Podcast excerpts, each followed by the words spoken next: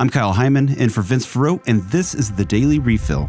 I have some numbers, war update, and interesting science trivia. Let's kick things off with stats. I mean, who doesn't love statistics? A study from CARA reveals the country with the most Catholics regularly practicing the faith. I'll give you a second to guess. Philippines, 57 million. Mexico's a close second. But the prize for highest percentage of Catholics going to Mass, that goes to several countries in Africa. For example, first place at 94% is Nigeria. Let's pray that continues and the rest of the church can catch up. And now for the category of stats we wish would go down.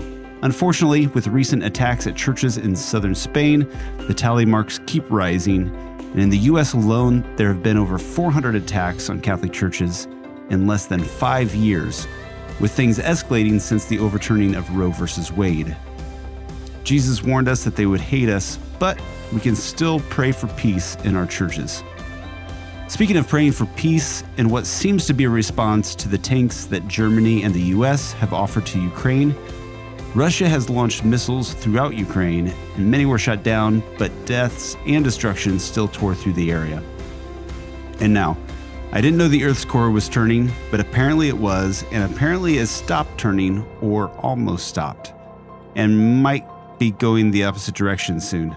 We actually don't know much about the core because the only way to study it right now is by measuring seismic data from earthquakes. What does all this mean? Probably nothing. But anytime I trip and fall, I'm going to blame it on this. Thanks for listening to the Daily Refill. Vince should be back on Monday. And for more great podcasts, visit spokestreet.com.